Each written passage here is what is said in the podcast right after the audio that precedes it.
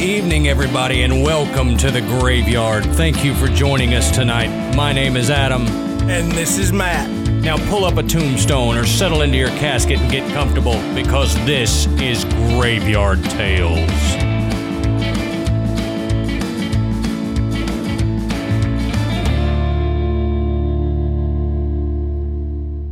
All right, Matt, how you feeling tonight, brother? Hey, I'm good, brother. How you?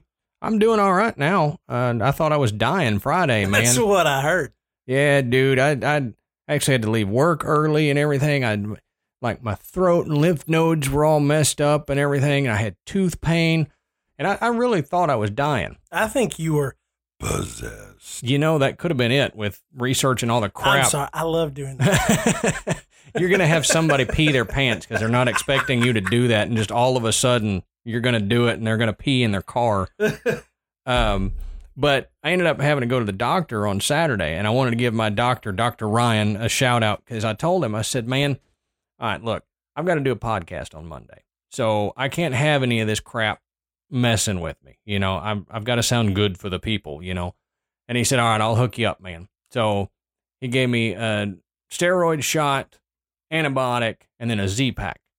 And started taking the Z pack today. I am jacked, dude. Just, just jacked. So jacked that I almost didn't censor myself there when I said that. So Y'all should see Adam's face. He's like blood red, flushed in the face. I it's mean, like- he looks like his head's about to pop. my cheeks are flushed, real red, and then you get up to my hairline and it's just white. It's weird. It's weird looking.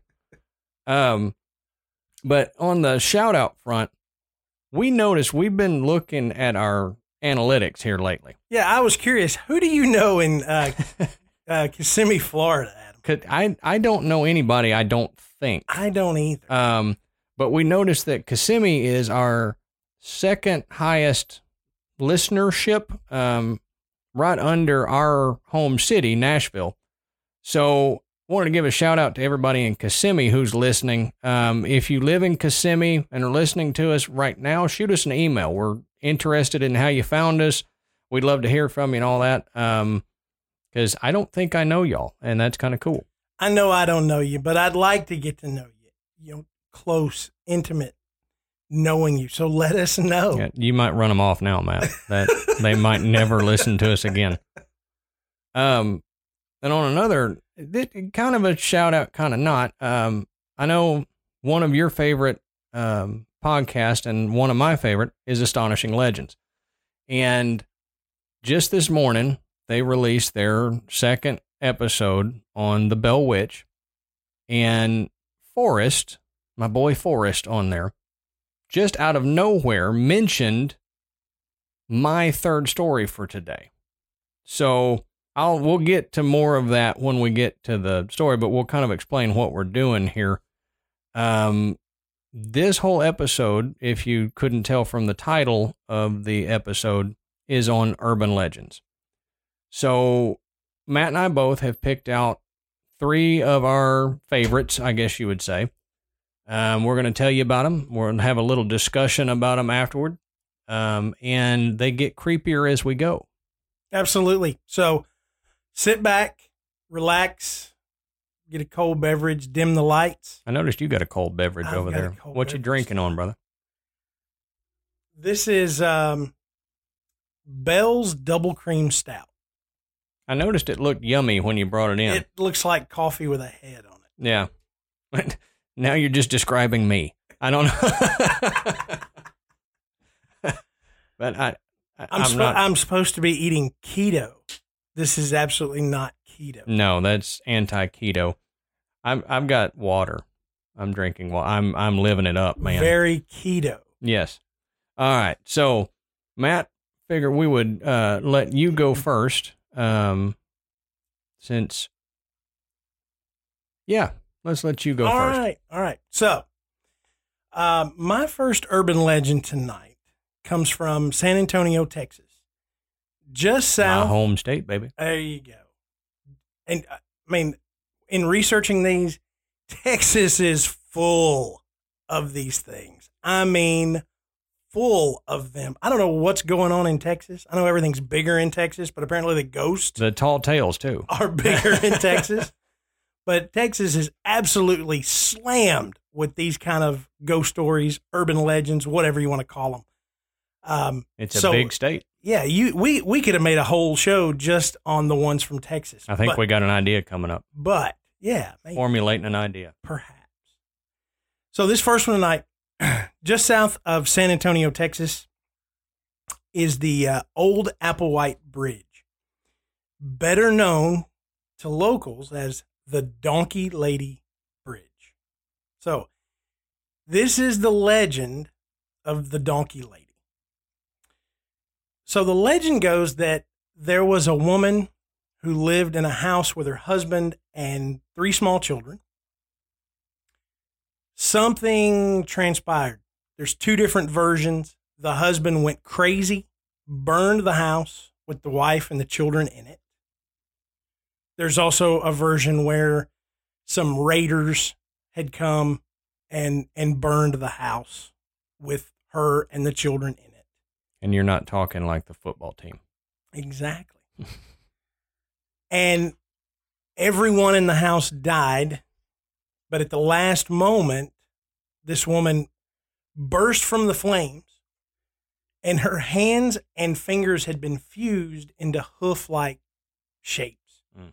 And the skin and flesh on her face had melted and drooped down, giving her this disfigured appearance, much like a donkey. So the donkey story gets even better because the third version of the story actually tells about a young boy who um, he was playing in the area, and there was a woman that lived there that had a donkey that she treated like a member of the family. And this little boy was from a wealthy family, comes home with a story and tells his father, This lady's donkey bit me. So later that evening, the father gathers up some of his goon friends and they go down here to address this. They hide under this bridge, and when the woman brings her donkey out, they jump her. They're trying to wrestle the donkey away from her.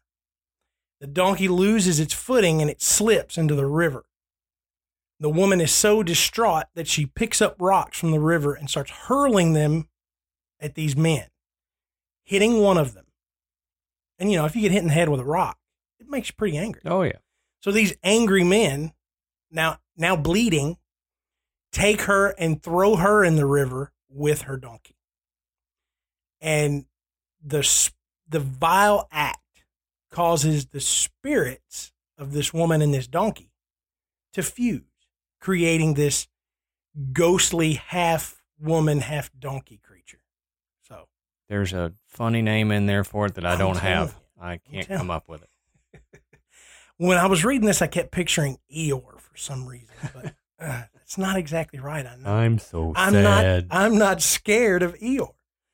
Um. I am a little bit. So so, three different versions of the same legend, but the one thing they all have in common is that in current day, if you go to the Donkey Woman Bridge, park your car, or stand and linger a little too long, she will come to scare you off. So she'll come and beat on your car. She'll appear to you, scream and wail and attack you. And there's actually been documented evidence of these strange things happening. Uh, people have had damage to their windshields, found blood on the hood of their car, hoof prints under the bridge. Wow. Of course, we are in Texas, and seeing hoof prints Yeah, is not a big deal. Especially around San Antonio. Uh, yeah, exactly. But nonetheless, hoof prints uh, going into the woods on people's cars, and so there there are people that really truly believe, hey, there's something out there. Right. Now, skeptics always say that, well, there's an explanation, and we're not those skeptics, but they there is a belief that there's actually something out there. There is a creature out there of some type uh, that's causing this that people are seeing that's putting forth this uh, the these legends um, and scaring these people off and because of the story they uh, they have really worked this whole thing into a frenzy of this is the donkey lady out there. Right. One thing I found interesting is if you Google map the old Applewhite Bridge, the pin that drops on the Google map is the Donkey Lady Bridge. Really? That's pretty cool. it says Donkey Lady Bridge on Google Maps. So if you're interested, um, go do that. Um, but there is one one pretty famous story. Uh, it comes from uh, around 1987. This uh, this person relays a story of four high school friends who are sitting around with nothing to do, looking for some entertainment. Decide we're going to drive out to this bridge. We're going to find the donkey lady. So they go out. They park their car on the bridge. They're waiting. They flash their lights, honk their horn. After about 15 minutes, nothing's happening. So they decide we're going to get out and go in the woods and look. They get a little ways into the woods, and one of them stops and says, "Hey, there's there's something over there looking at us. I can see eyes looking at me in the woods." So they turn tail and run and get back to the car, hearing whatever it was chasing them. They get to the car and he guns it, and some large creature hits the front of their car, smashes their windshield, smashes Wow. their hood, and they take off. They get back to the house where their other friends are are waiting on them. And the story is documented by one of the friends that was not there, which is always a little suspect. But he Third says, party. I come out, look at this guy's car. The window, the windshield is smashed. There's marks all over the hood. There's blood on the hood. And the front end is, you know, it's dented. There's damage. So they go back out to try to find what animal did this. Found blood on the bridge. No sign of any animal. So the question is, you know, did did they hit the donkey lady? Right. Did they hit somebody's horse that had gotten loose and was wandering through there? Right. But You you'd think know. if it was a real animal, they would have found it. They would have found a dead a dead Right. animal out there.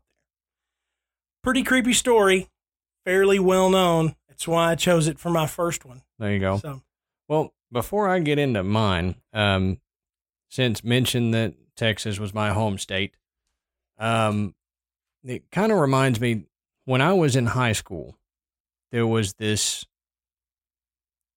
old railroad track that we used to, me and some buddies would go out to, and you know, that neither here or there. Just I just thought this was an interesting um, segue with your story there.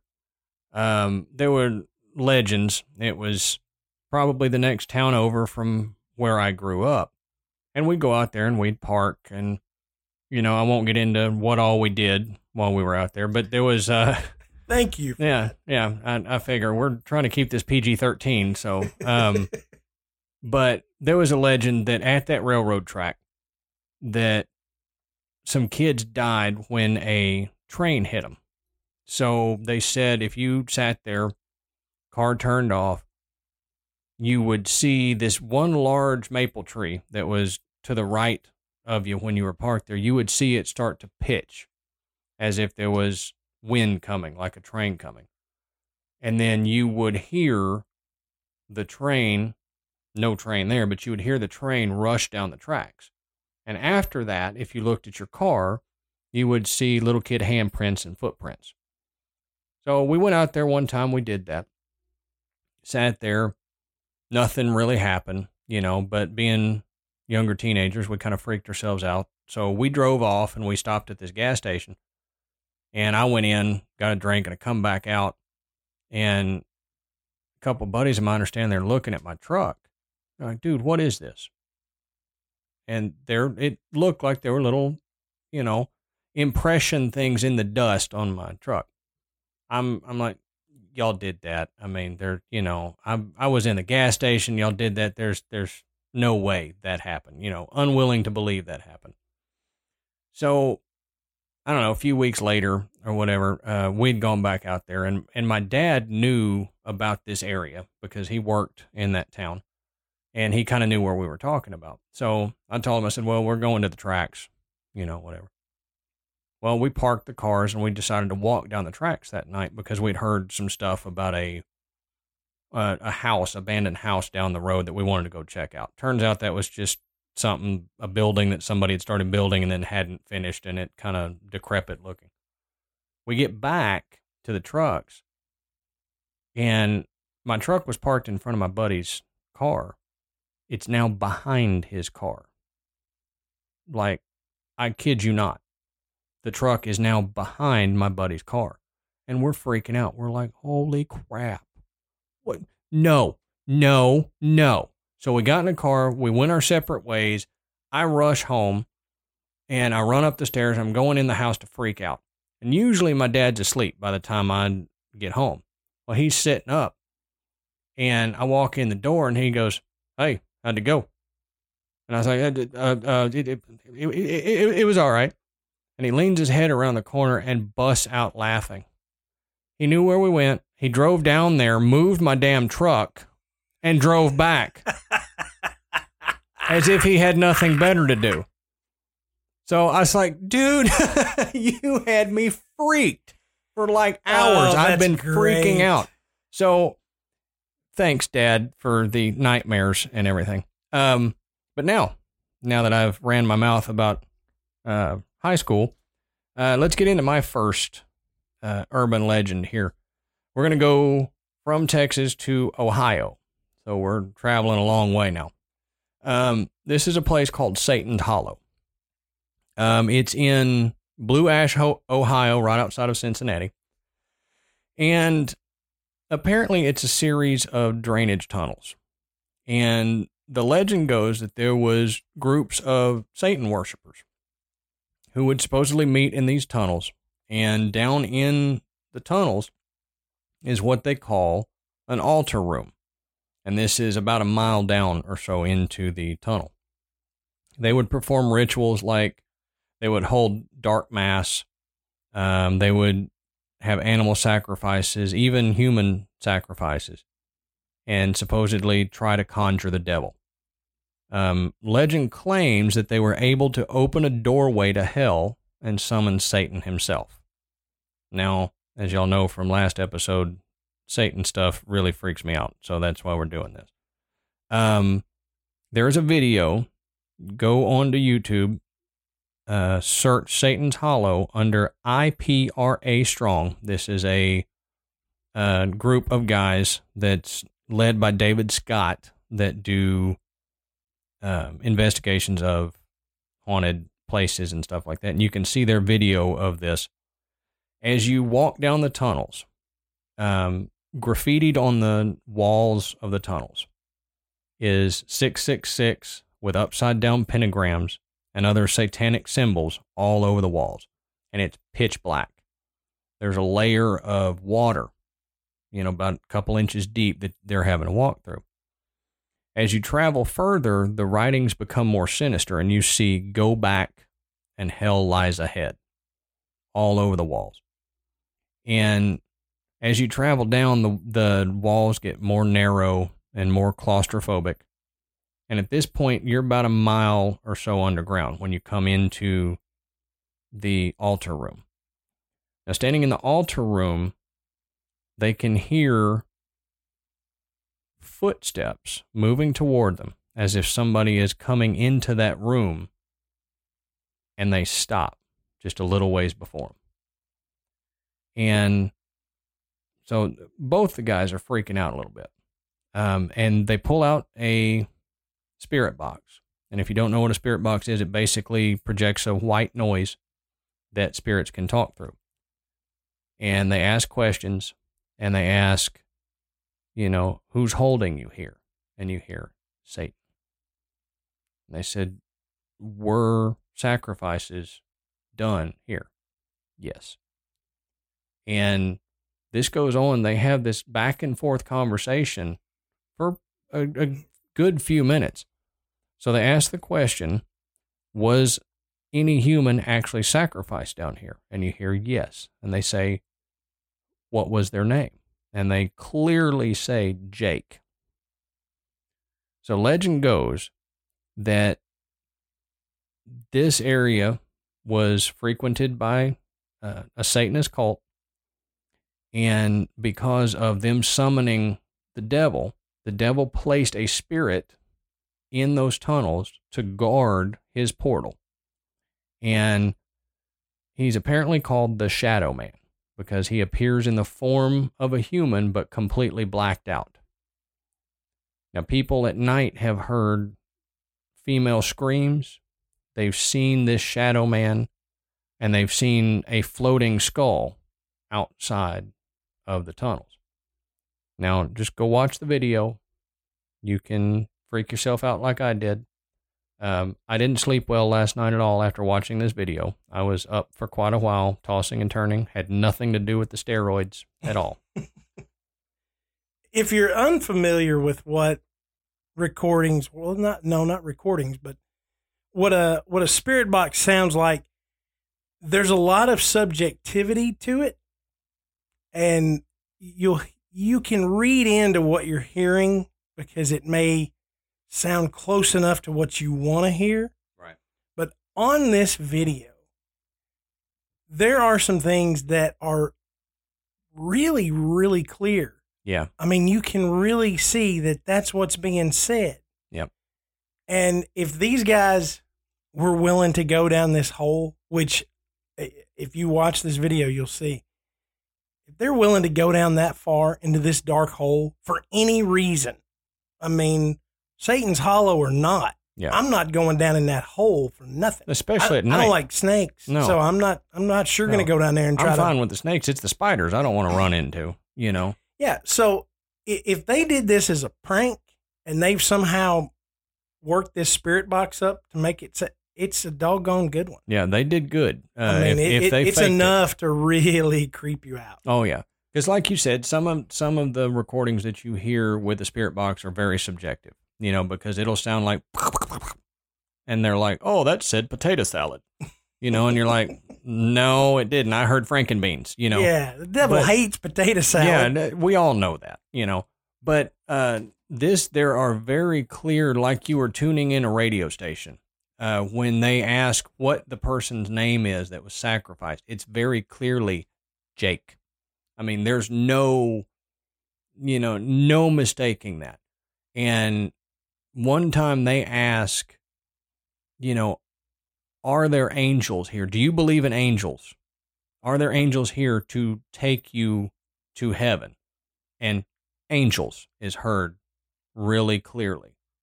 And you know the um, the guy uh, David Scott, you actually hear him say he's not. He, they're just kind of doing the recording, and he goes, "I just got really pissed off all of a sudden. Like for some reason, anger just swept over him at one point. You can actually see it in the video. He he looks like he got really angry. I, I couldn't tell if he was saying that he was angry or if he felt like the voice was angry because I think at that question, he's asking, Have you asked God to help you? Right. And it's a very terse yes. Yeah. And those answers you can hear. Yep. I mean, they're they're they're clear enough. Yep. And that, you know, uh, in doing the research and everything for this, that one stuck out in my head. It's not that long. You know, the the legend is not that long, but the evidence that's there is freaky enough that I'm not going to forget about Satan's Hollow for a while. And I'm marking Ohio off my travel list. No kidding. All right, moving right along. Uh, we're going to leave Ohio and we're going to head south down to, well, my birth state, uh, Adams now home state of Tennessee. Mm-hmm. Uh, just west of Nashville, about 30 miles, is a small town called White Bluff, Tennessee. I've been through there. Yeah, it's right off highway. It's, it's actually Highway 70 runs right through it. Uh, it's the town of White Bluff is just right outside uh, Montgomery Bell State Park. Love that state. Right on the other side, you're going to find Burns, Tennessee. Now, in between these two towns is the part of the park where this legend comes from. So, this is the legend of the White Screamer of White Bluff, Tennessee. So, the legend says around the 1920s, a young man decided that he was going to to settle in this hollow right where is now Montgomery Bell State Park. And he built a home for his wife and his seven children. As soon as they moved into the home, every night they would be awoken by these horrific wails and screams from the surrounding forest. Every night. They described it as being a female in distress or a hurt animal. They were unable to figure out what was making this sound. And after many, many nights of this, the man decided, I'm putting a stop to this. And he grabs his shotgun and he heads out into the woods. So he travels up a hill to try to see what's around, if he could get a glimpse of what's making these screams. And the legend says that the screams then changed from the screams of this creature to the screams of his family. He ran back as fast as he could down the hill to the house. But when he arrived, he found his wife and all seven children dead and dismembered. Hmm.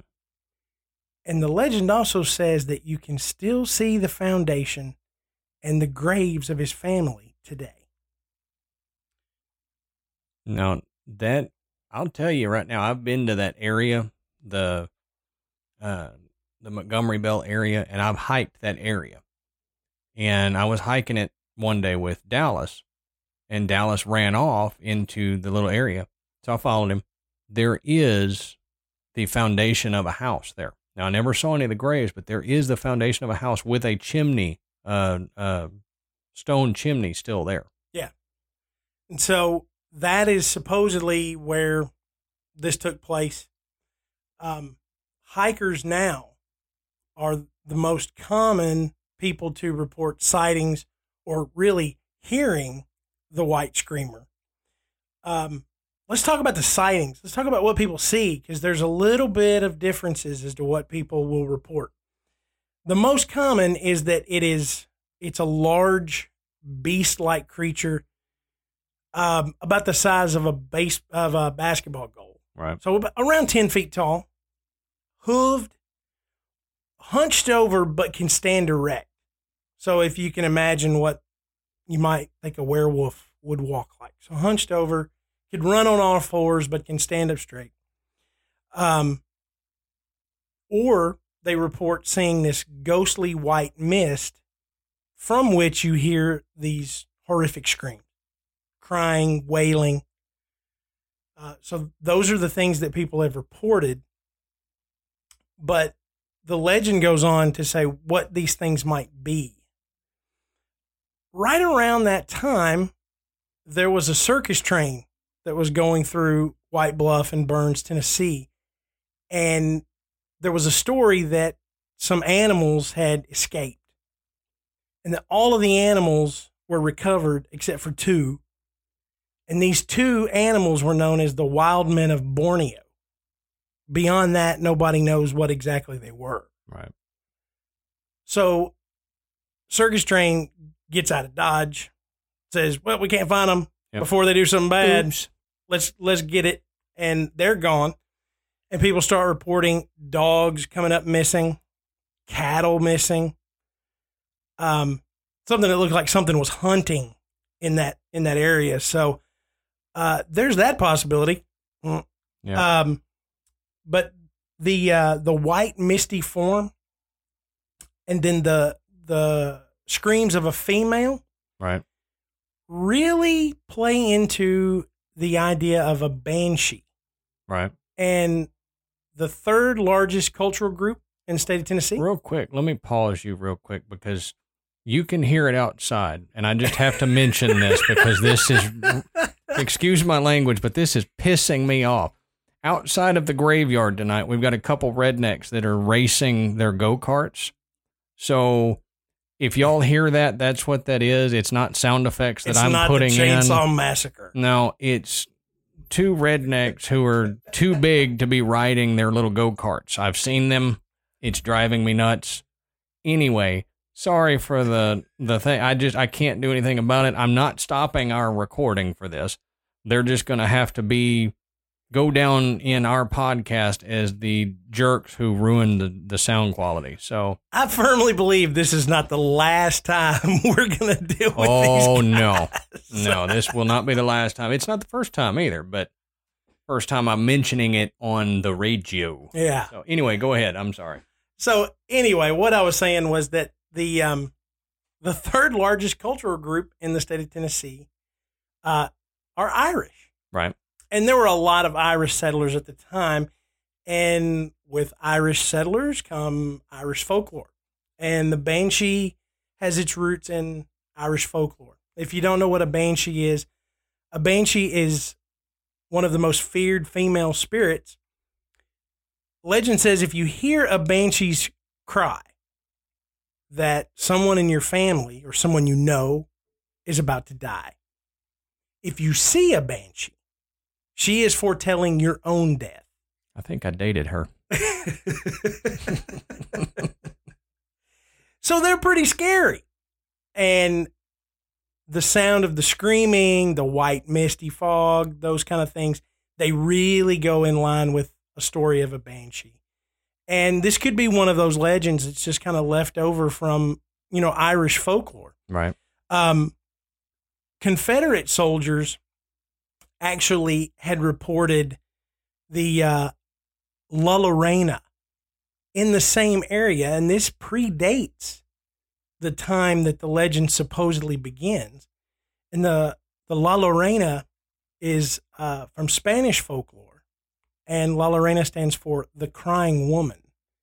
Uh, also, very similar to a banshee, um, but this uh, this creature woman, as they describe her, is seeking revenge for the death of her children. So, um, much more malevolent in nature, uh, less foretelling, um, but still the same area had stories like this. You know, Civil War era. So Right. you know, 60, 60 years. You know, prior to uh, the 1920s. So a lot of a lot of stories come from this area, and if you're familiar, as, as Adam said, he's been hiking down there. Um, there's a lot of places out there where you just really can't access by foot, Yeah. or you might not want to, or it would be too dangerous. So the idea that there's you know animals out there that could go unseen, you know, it's it's not unheard of. No. I mean, is it Not some completely exotic? impossible. Yeah, is it some exotic circus animal? I don't know. Yeah. I don't know.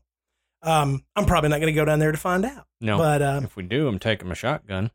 yeah, exactly, exactly. Um, but one of the one of the curious things is that there were some hikers that had reported seeing um, a white mist. They were coming up over a hill and could hear the screams of what they thought was a woman in distress. So they thought, oh, there's another hiker hurt. You know, there's somebody being attacked by an animal or another person. So they rushed to the top of this hill only to see this white mist in the distance. And, and it seemed like the screams were emitting from it. So they kind of freaked out a little bit, but then moved toward it. And as they got closer, the mist disappeared. When they got to where the mist was, all they could find was a charred patch of grass Hmm. where it looked like the grass had been burned. Okay. And again, this is one of these stories. This is not, you know, this is not a documented, this happened and it happened here. Just one of these stories that pass along. But, you know, hey, these are, these are what these legends are about. Right. Right. You know, so, They're word of mouth tellings. so, you know, pretty cool. When I, when I read this, I had never heard this story before and I've essentially lived in Tennessee my whole life and have never heard about this. So it's pretty cool and it's cool that it's this close. Yeah. Yep. And we may, despite you wanting to, we may go search that out at some point. You go do that. All right. So for my second one, I'm just going to read it verbatim here. but I'm not going to tell you the the title of this because it gives it away. Um, I chose this one because I thought it was creepy enough, um, especially if you've ever found yourself in this position. Once there was a beautiful young girl who lived in a small town just south of Farmersburg. Her parents had to go to town for a while, so they left their daughter home alone, but protected by her dog, which was a very large collie. The parents told the girl to lock all the windows and doors after they had left, and she obeyed her parents' wishes. But there was one window in the basement that would not close completely. She tried as best as she could, and she finally got the window shut, but it would not lock. She went back upstairs, but just to make sure that no one could get in, she put the deadbolt lock on the basement door. She had some dinner, watched a show on TV, and decided to go to sleep for the night at about 12 a.m. She crawled into her bed, snuggled up with the dog, and fell asleep. At one point, she suddenly woke up, and when she turned to look at the clock, it was 2:30. She listened for a moment. When she didn't hear anything, she snuggled down again, wondering what had woken her up. Just as she was about to fall back to sleep, she heard a noise. It was a dripping sound. She thought that maybe she hadn't closed the faucet tight enough after she brushed her teeth and now it was dripping into the drain of her sink. She decided to ignore the sound and go back to sleep. She didn't know why, but she felt uneasy and a little nervous. She reached her hand over the edge of the bed and let the dog lick her hand to feel safe, knowing he would protect her. Again, at about 3:45, she woke up hearing dripping. She was annoyed, but still felt sleepy and lazy, and she went back to sleep anyway. Again, she reached down and let the dog lick her hand. Then she fell back to sleep. At 6:52 a.m., the girl decided that she had had enough. She got up just as her parents were pulling up to the house. Good, she thought. Now somebody can fix the sink, because I know I didn't leave it running. She walked to the bathroom, and there was the collie dog, skinned and hung up on the curtain rod. The noise she heard was its blood dripping into a puddle on the floor. The girl screamed and ran to her bedroom to get a weapon in case someone was still in the house and there on the floor next to her bed, she saw a small note written in blood saying, Humans can lick too, my beautiful. Oh. So, yeah. I totally saw that coming, but man, yeah. story. well, see, and there's a reason it's called Humans Can Lick Too, and there's a reason I did not did not read that the first at the first because that would have totally ruined it for anybody who didn't oh, see man. that coming. so, I remember that this researching it. This is not the first time I had read that story, but I like that story for some reason. It's just the thought of you think you know as a kid, as a teenager and younger, you know your dog is going to protect you, and you always have this this fear of something under the bed you know, it's just, I think it's instilled in us as children. There's something under the bed, which is why I'm a 30 plus year old male and my bed sits on the ground. There are no, there, there's no frame underneath. It's on the ground for a reason.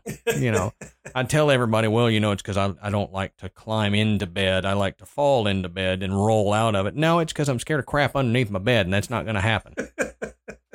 But to think that you're putting your hand down there to have the dog reassure you of your safety, and then in the morning you find out some creeper's been licking your hand all night, no thanks.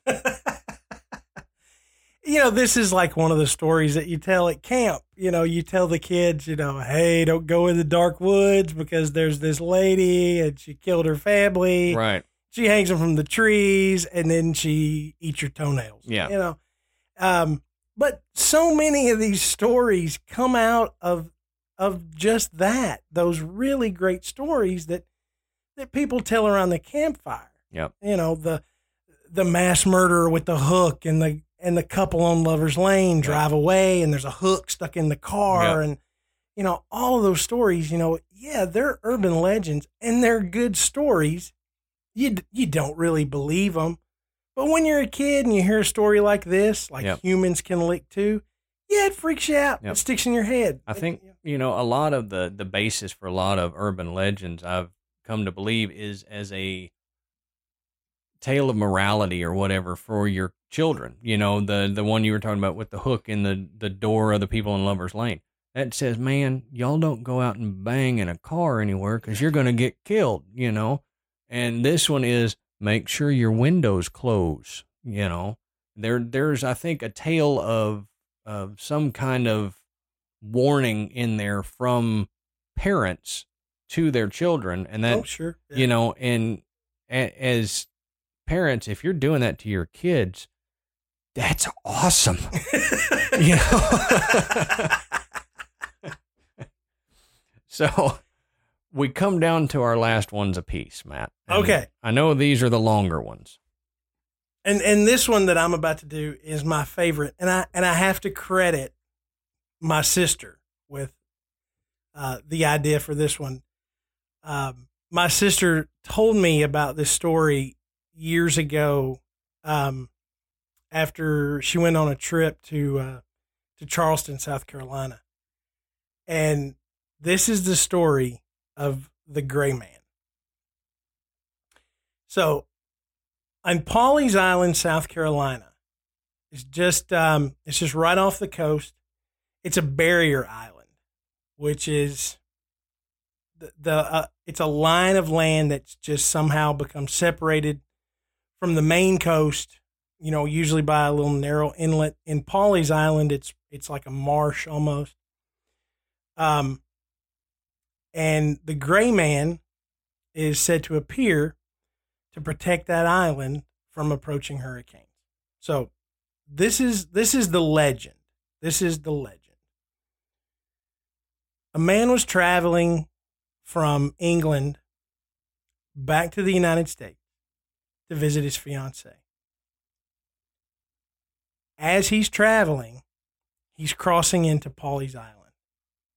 He's so in love and he is such a hurry to get back that he's racing through an area on his horse that is looks to be safe, but it's really an area covered in pluff mud. So if you're unfamiliar with what pluff mud is, think of quicksand.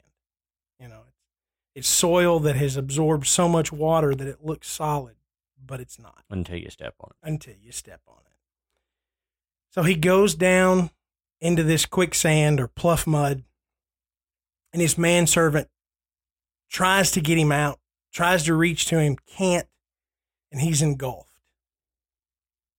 So the manservant continues to travel, goes to the plantation home where his fiancee is waiting, and he tells her and the family this is what's happened. She is so distraught. You know, this was this was her betrothed. This is the man she had waited for, and now he was gone. So in in misery, this poor girl, you know, lives out in this plantation.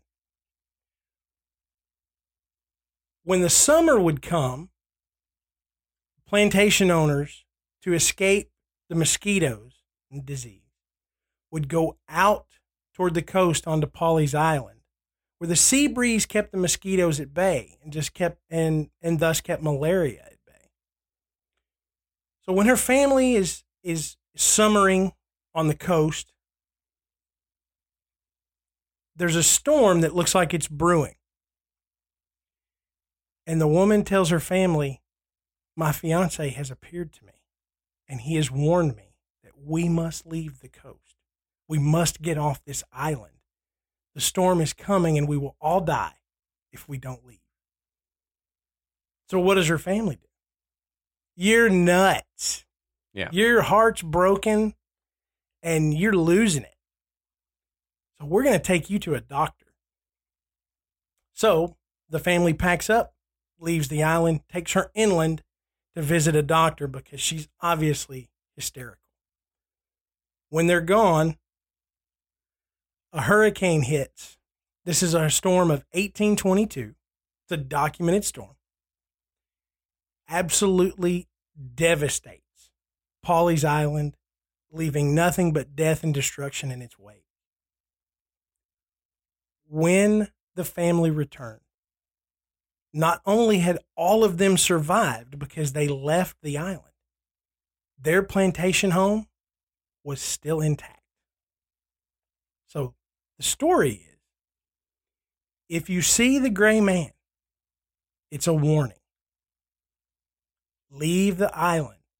The storm is coming, and your life will be spared, and so will your home. There, I have seen photos from what is said to be this the the gray man aftermath. And you see the photos of the whole town destroyed except for one house in the middle. And the story around that is that this was the one woman that saw it and she got out of dodge and that was her house that was still standing and there's a lot of question as to who the gray man really is. Nobody really knows. Um, some say it's this fiance. Some say it's a, a, wealthy landowner from that area who owned a home that's now known as the Pelican Inn. Some people actually say it's Blackbeard, the pirate Edward Teach, uh, who is oh, known really? as Blackbeard, because the man is described as wearing all gray. He wears a hat. He's very disheveled but he looks like a pirate. So uh, that's where that's where some of that idea comes from. But if we're looking at you know the the late eight the early 1800s, that was the dress of the time. Right. Um, so if you believe any of this, you know he would be dressed like that. He, he's not going to look like the Gorton's fisherman. Right. Which that's a shame.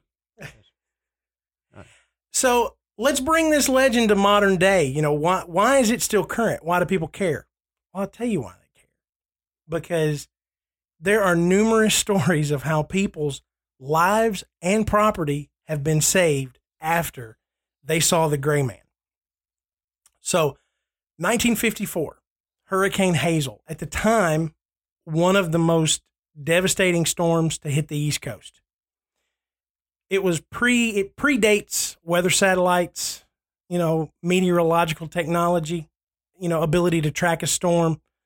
All they knew is a storm was coming. They didn't know how bad it would be, how big it was, how long it would last, how much damage it was due.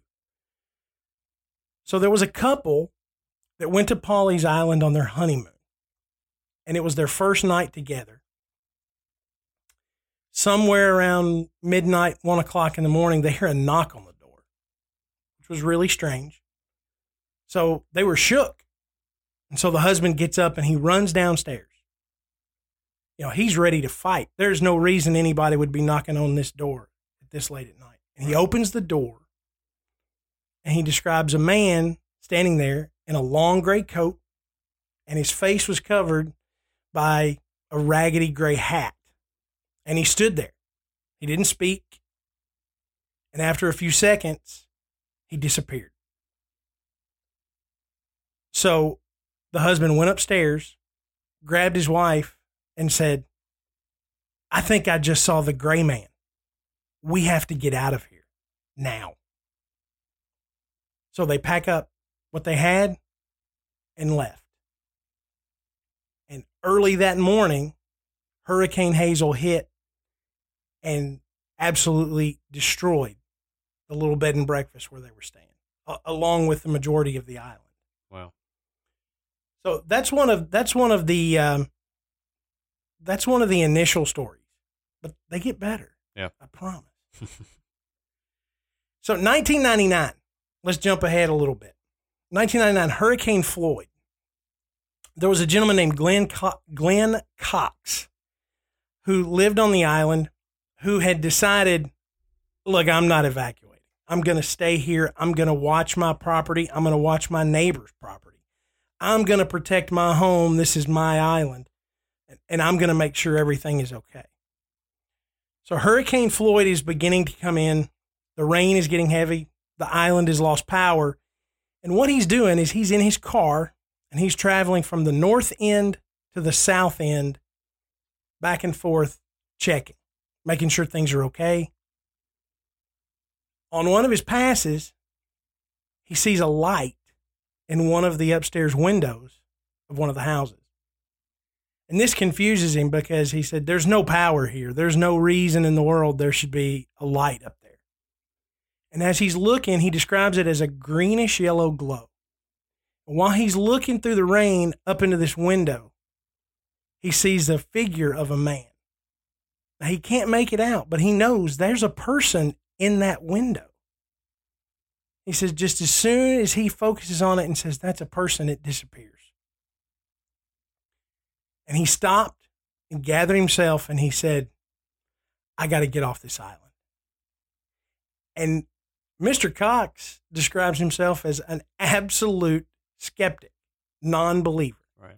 He said, There is no way this is just a good story to tell tourists.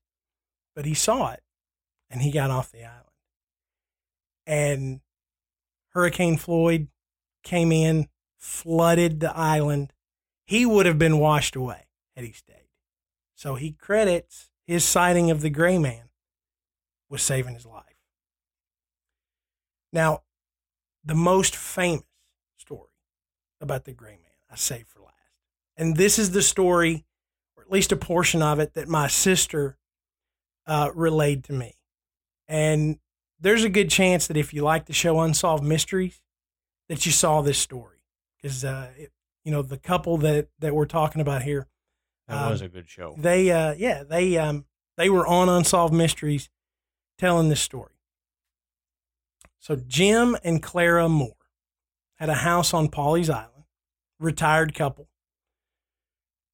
their daughter uh describes them as just a happy couple they would get out every evening walk on the beach said her dad was pretty stubborn and the insurance company had told him, You need to fix your roof. You need to repair it. He said, I don't need to repair it. It's not leaking. I said, You can repair your roof or we're going to cancel your insurance. He says, Well, I'm not going to pay to repair the roof. So the insurance says, Well, we're going to cancel your insurance. And they did. And then uh, Hurricane Hugo, 1989, begins to barrel down on Pawleys Island.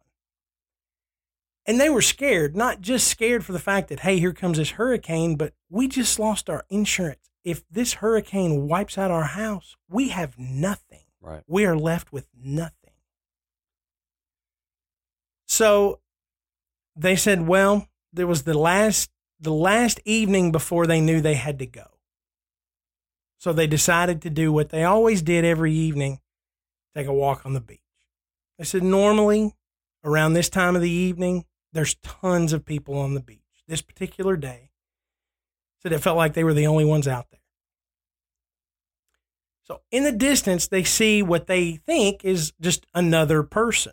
And as they get closer, they see that it's it's a man wearing a hat, dressed in gray. And uh, and Jim says that when he raises his hand to say hello or good evening or, or whatever you say.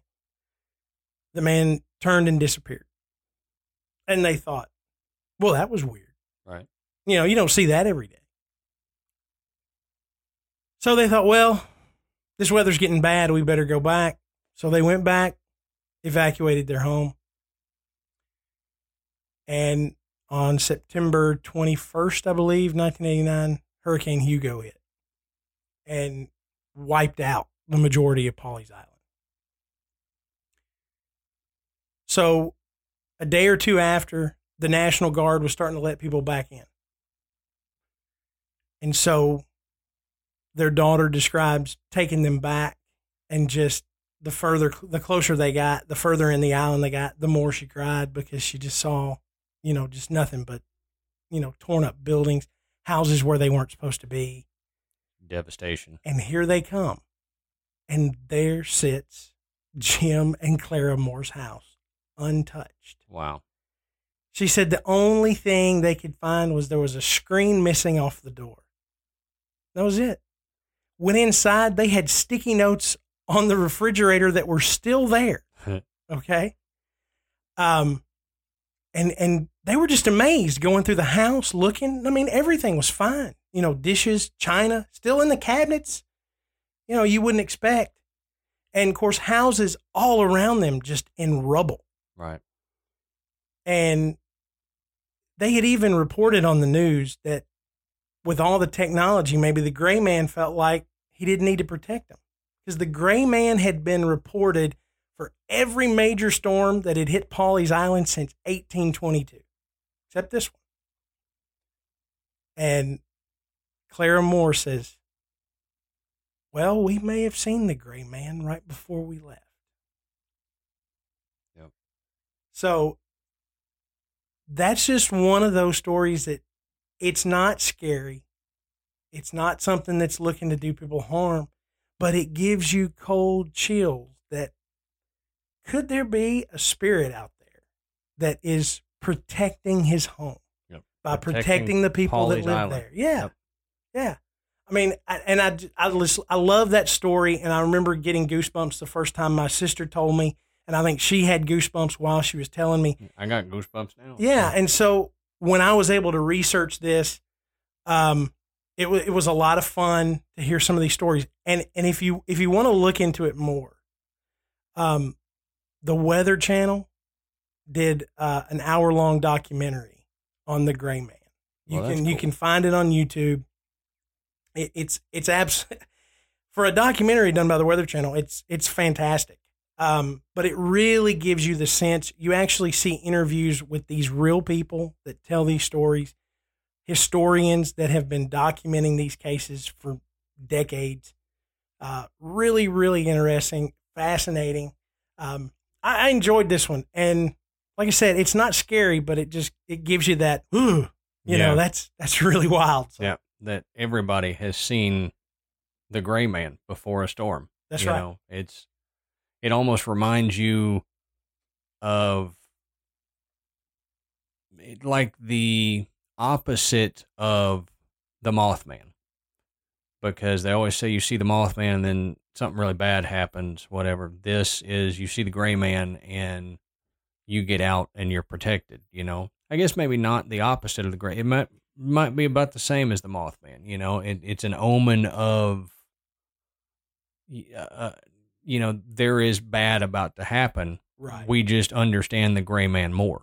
right. You know, and you know they there's interviews with folks that said you know we don't want to see the gray man but because that means that there's going to be a hurricane right. but if we do we know that he's here to protect us Right. you know so um yeah really really great story um you know really enjoyed it like i said if you want to if you want to learn more um go watch go watch the documentary on the weather channel it's great Yep. All right. So for my last one, um, like I said in the first part of this episode, they happened to, for some reason, Forrest on Astonishing Legends just happened to mention this out of nowhere. Um, he's either a mind reader or something. I think Forrest has special powers. Um, since you and I had been talking about doing this episode for a while, um, and this was one of the first ones that I wanted to do. This legend, this story, because it's so in depth and there's some other things revolving around it that I didn't know until I started looking into it. But it's of the black eyed children or the black eyed kids or whatever. They, you know, they, the BEK tales. but not the black eyed pea No, the Black Eyed Peas. That uh, that the restaurant Black Eyed Pea is going out. The band Black Eyed Peas. I just not even going to talk about them. That's not even worth it. Um, but I'm sure they, the astonishing legend guys, will have some in depth like they do. And the reason I like them, they go hours into the detail and backstory of it and stuff that you and I don't have the patience to do. So before too long, I would say they will probably have something on it. So go check them out. Listen to them. Obviously, after you're done listening to us, but go check them out. Um, you know, write them, tell them we recommended y'all to go listen to them um, because we're big fans. Anyway, the Black Eyed Children. The the first, the thing that brought it to everybody's attention was an encounter that happened at a movie theater. And I'll read off the encounter because this is the more well known one. A man named Brian Bethel was a journalist out of Abilene, Texas. Um, and it in 1996, he was on his way to pay an internet bill at a local provider's office.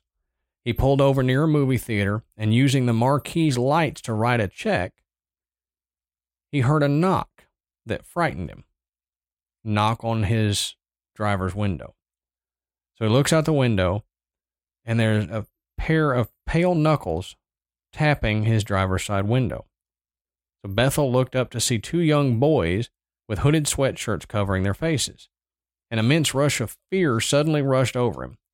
The fear, as Bethel remembered, was incomprehensible at the time. The boy who seemed to be the leader of the two had curly hair and kind of an olive complexion. And the other boy stood in the background with red hair and freckles.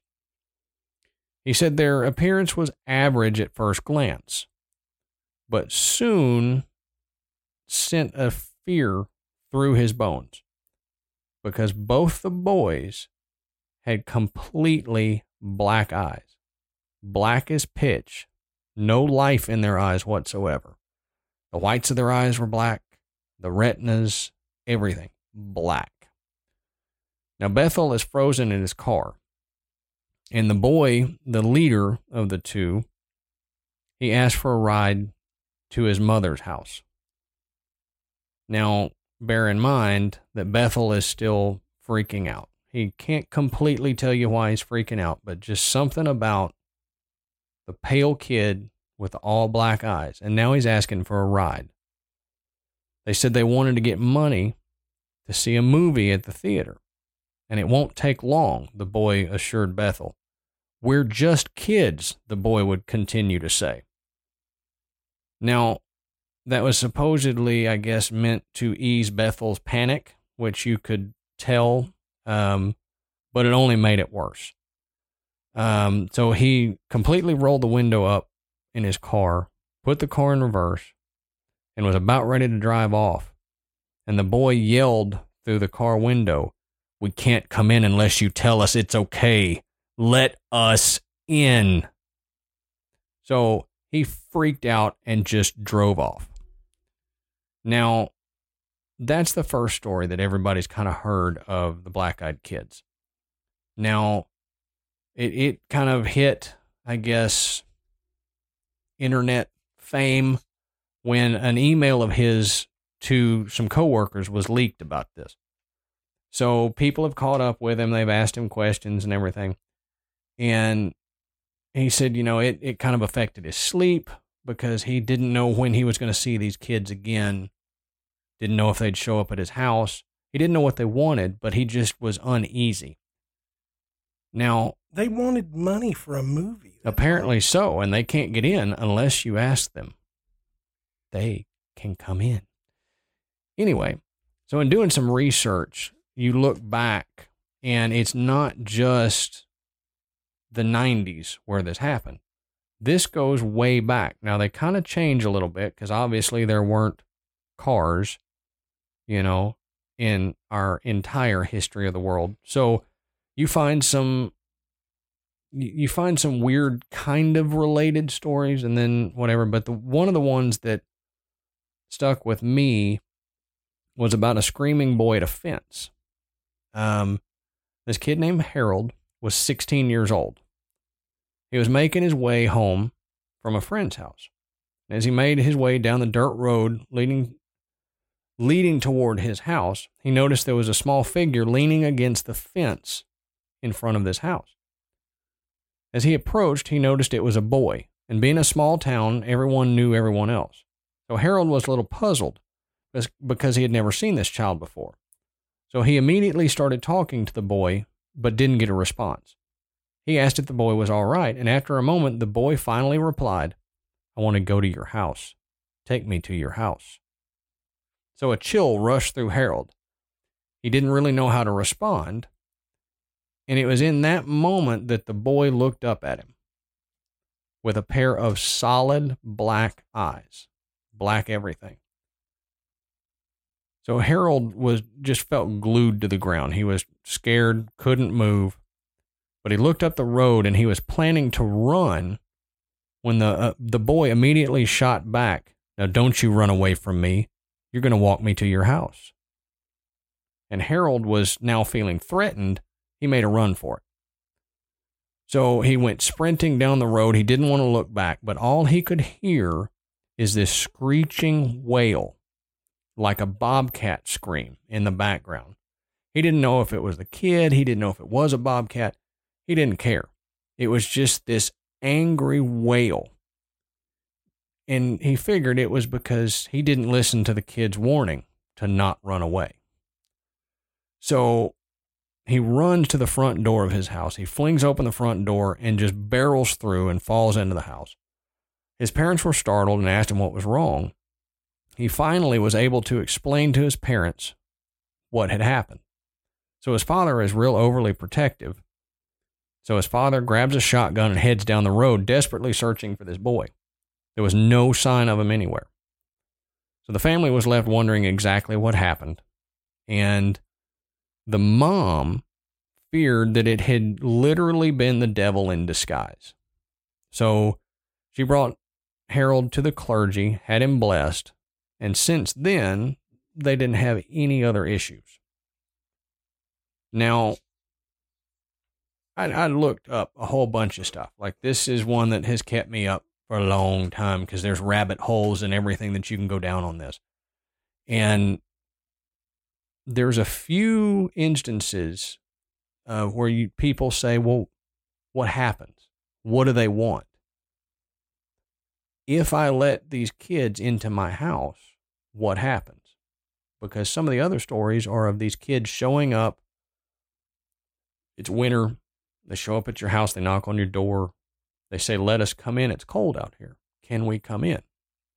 And you immediately get this fear and you're like, mm, I don't know, you know. I mean, some people, children show up at their house late at night, they look cold, it's snowing, you're going to let them in because you feel bad for them. Don't do it, people. What if they're like leprechauns and they're going to turn everything to gold? See, I don't think that's going to happen.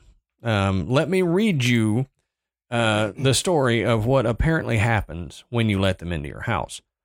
Now, this is a Reddit article that a lady posted, um, and she didn't give her name or her husband's name, but she said, I want to share this so that people know do not let these black eyed children into your home like I did. This sounds like advice that you would take just by default.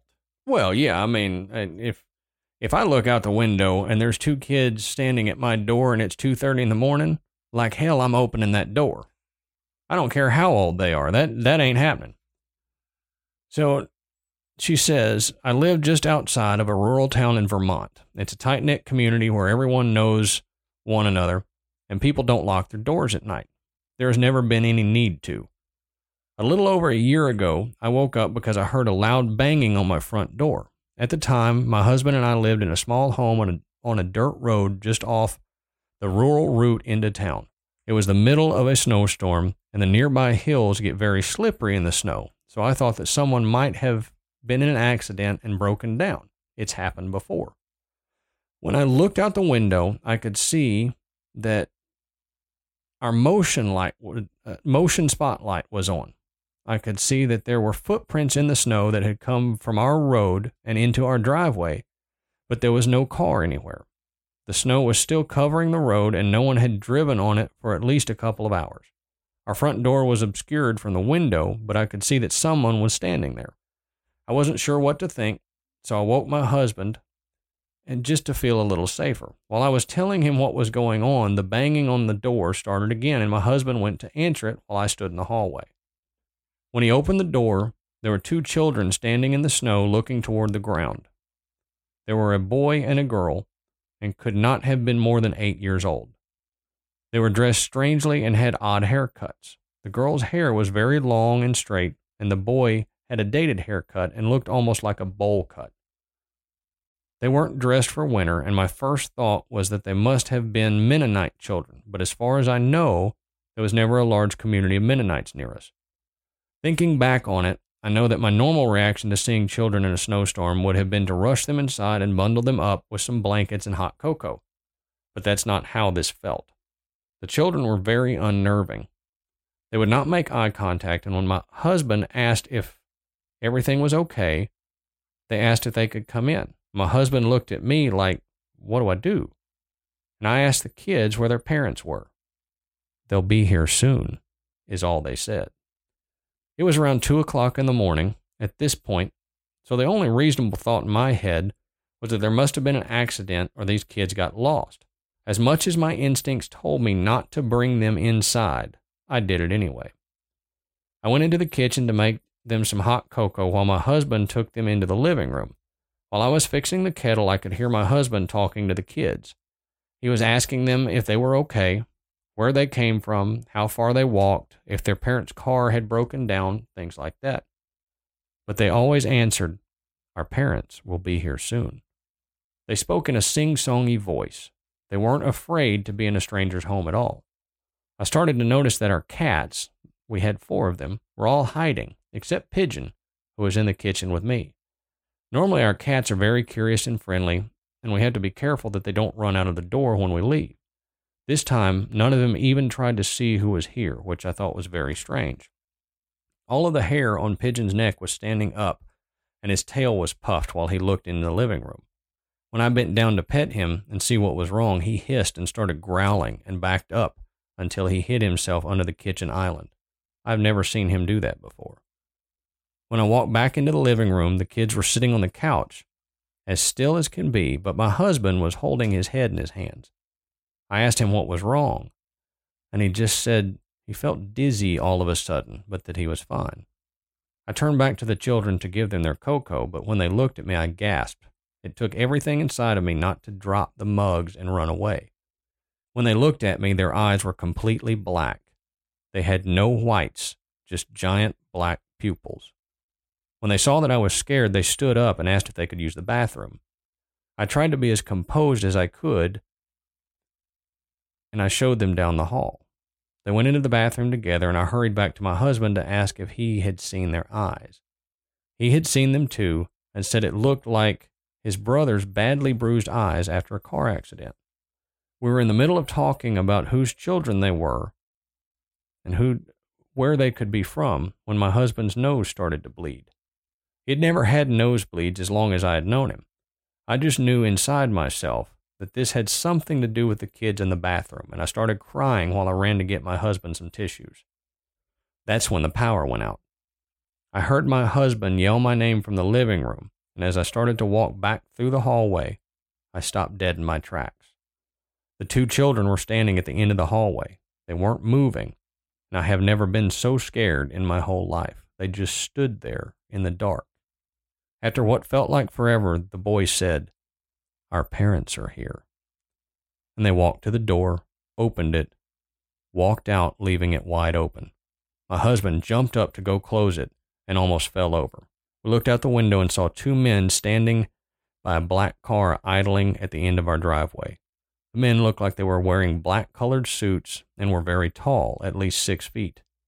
When my husband waved at them, they just stared at us, got in the car, and drove off.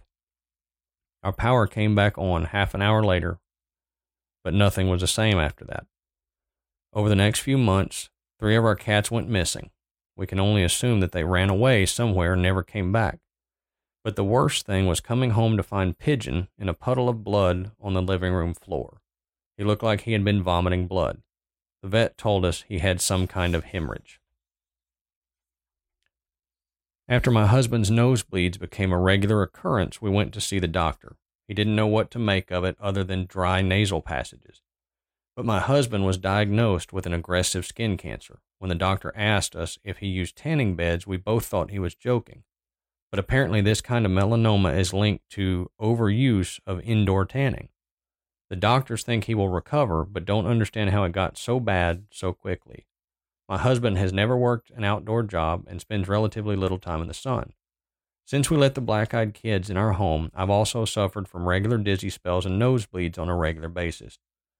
I've had other issues which I won't mention here, but trust me when I say that I am suddenly in the worst condition of my life, and no one can do anything about it. I know that all of this is because I let the black eyed children into my home. We told everyone we could about the strange kids that showed up that night, but no one else saw them, and some laugh at how scared we were of the quote unquote Mennonite kids. but we know what we saw. I wish my husband had never opened the door.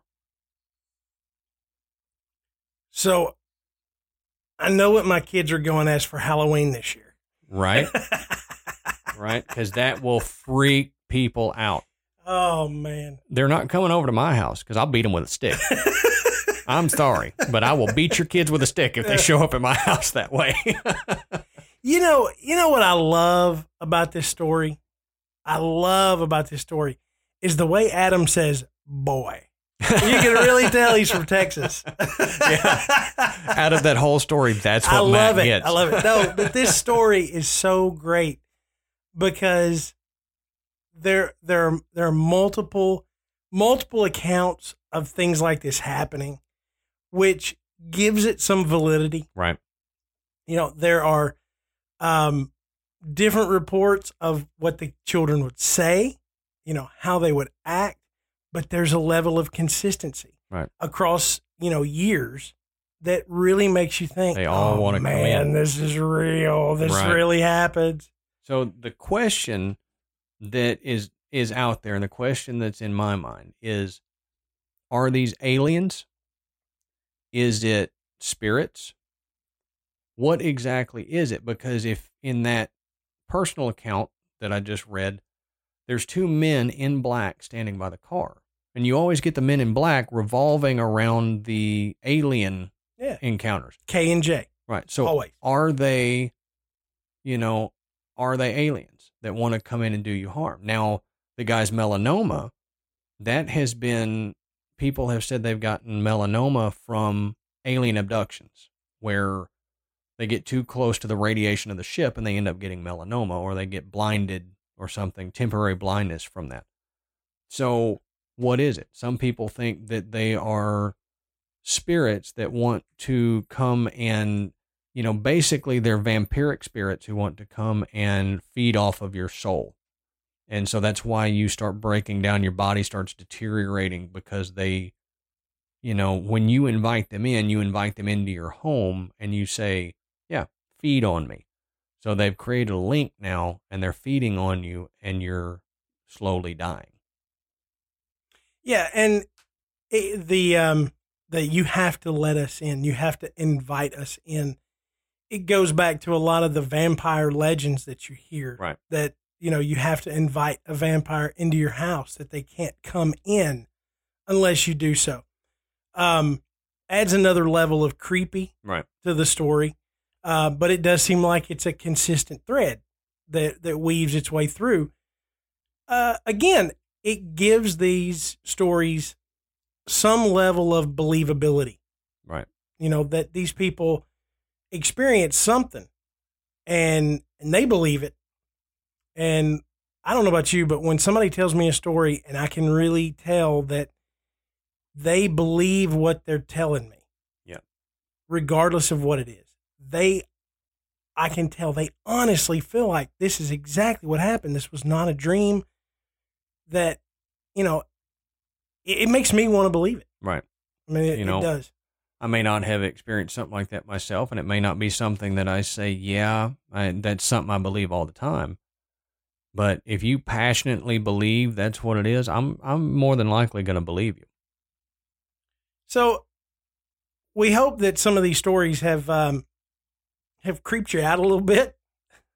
I May- know I'm creeped out. maybe they want you to maybe uh, they've inspired you to to go and look because i'm telling you you just just google scary urban legends and and you're you're gonna find some really tremendous stories i mean i know adam did i did um we read so many of these things looking for the ones that we would and we could we could keep going for hours Oh, with yeah. some that are just really great um you know, this was only a few of some of the really, really good ones we read. But um, if you want to, if you want to really freak yourself out this Halloween, go look at some of these stories.